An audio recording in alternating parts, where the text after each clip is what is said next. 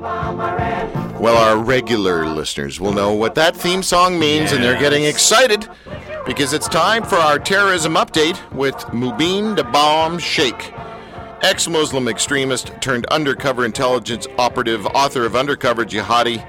You may want to join us right now as Da Bomb gives us the truth about the latest acts of terrorism in this crazy world of ours.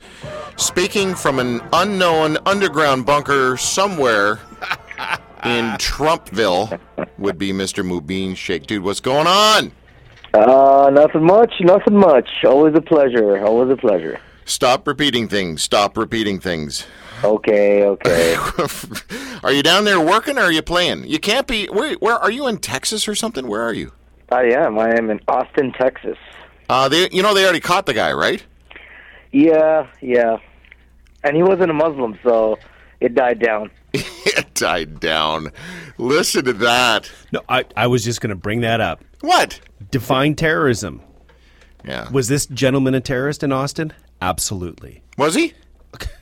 He terrorized the city. I mean, no, but what's I the? don't know. You know, there's a there is a there's a video there's a an um, what do you call it a confession tape that the authorities claim to have. I mean, there was some mention of how he you know was a Christian for all intents and purposes, went to Bible study, participated in weapon drills, uh, had some pretty bigoted views.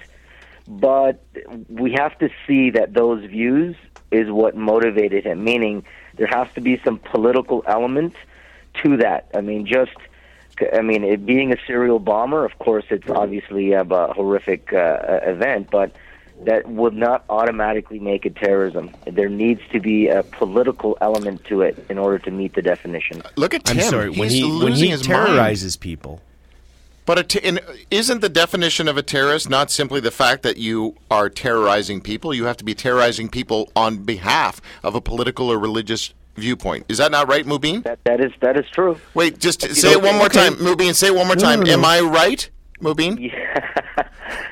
May the heavens fall asunder. Just want to point that little moment out on the Drew that- Marshall that's show. fine by me. But okay, I'm not going to get into it. I, You can't you can't change a definition just because you want it. Yeah, Trump like, does like it? Dylann Roof. Trump Dylann does Roof, it. Oh, nice comparison. You, sorry, go ahead, Mubin. Well, it's like Dylann Roof, the white supremacist who uh, who killed uh, African American churchgoers during Bible study. He did it to want to start a race war, right? So there's your ideological element, and so it would make his attack uh, a terrorist attack. But uh, it, it, we need to see the ideology first. So You all right there, so Tim? far nothing with the Austin bomber, but we'll so see. if once- you're if you're nuts, it's okay. You're not a terrorist. I mean, they're not always mutually exclusive, but sometimes they are. And I think that's the, the problem. Sometimes you have some religious fundamentalists who are not of their right mind, but they're labeled terrorists, no questions asked. And yet, someone like Dylann Roof, we never called him a terrorist. We just said he was a troubled young man, Of course, aren't they all? if they're white. Um, okay, enough with your tree hugging stuff. It's not tree hugging, it's I bomb know. blowing. Bomb blowing, yeah, right. Um, okay, Mubin. First of all, when are you coming out with another book, man? Seriously, it's time. Um, I'm working on it soon, actually. Um, I've partnered with a um, he's a Christian uh, ex CIA counterterrorism uh, counter or ex CIA targeting officer, and so him and I are uh, teaming up on a book. We're we're looking at something like uh, you know, in the land of Abraham, a compendium of counterterrorism wars in the Holy Lands. Wow, Ah, It's a lot of big words. that's a lot of research. That's crazy. Have pictures. Um, have pictures. yeah.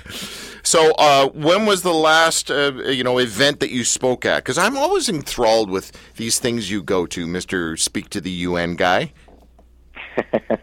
I just actually returned a week. Um, well, it was Tuesday, Wednesday, and Thursday, and part of Friday.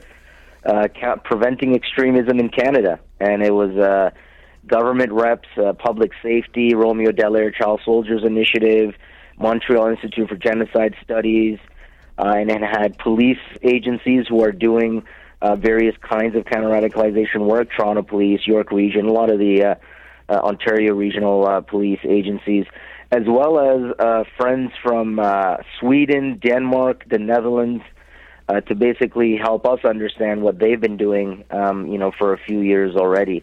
So um, that's where I was. That's where I was. Nice. Okay. So uh, the other thing I really want to know is why do you not have a website? Are you that under undercover? You know what? I um I don't know, man. I have to I have to walk the balance between being a public person as I am, but at the same time being remaining humble as much as possible. I know it's difficult. Uh, it's so difficult. Yeah. you know, and so Yeah. so I need to keep some things.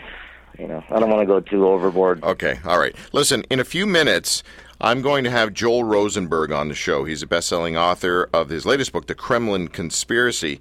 He's written a lot of books about the gong show that is the Middle East. But in that conversation is and has been for quite a while uh, Russia. And I don't know what did it. Do you think Russia's big Crimea move was one of the most incendiary acts that that put them on the world stage?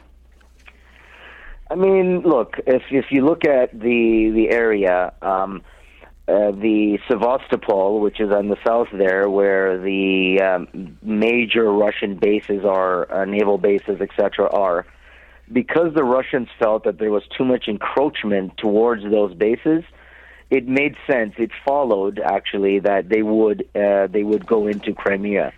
Uh, if if really if you look at just that element of it, juxtapose that with the Russians going into Syria, because Syria, uh, Latakia, and uh, Tartus are two places where their bases are, and it is also a place where Russia is able to springboard into Europe via the Mediterranean.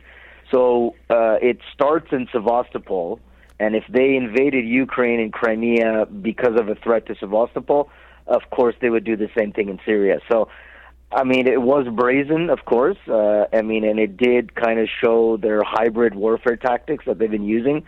So, sending in, you know, white colored trucks. Uh, claiming that they were taking in humanitarian aid when it was ostensibly weapons, or you know soldiers who were not wearing Russian patches, and then they were saying, "Oh, they're not Russian soldiers. We don't know who they are."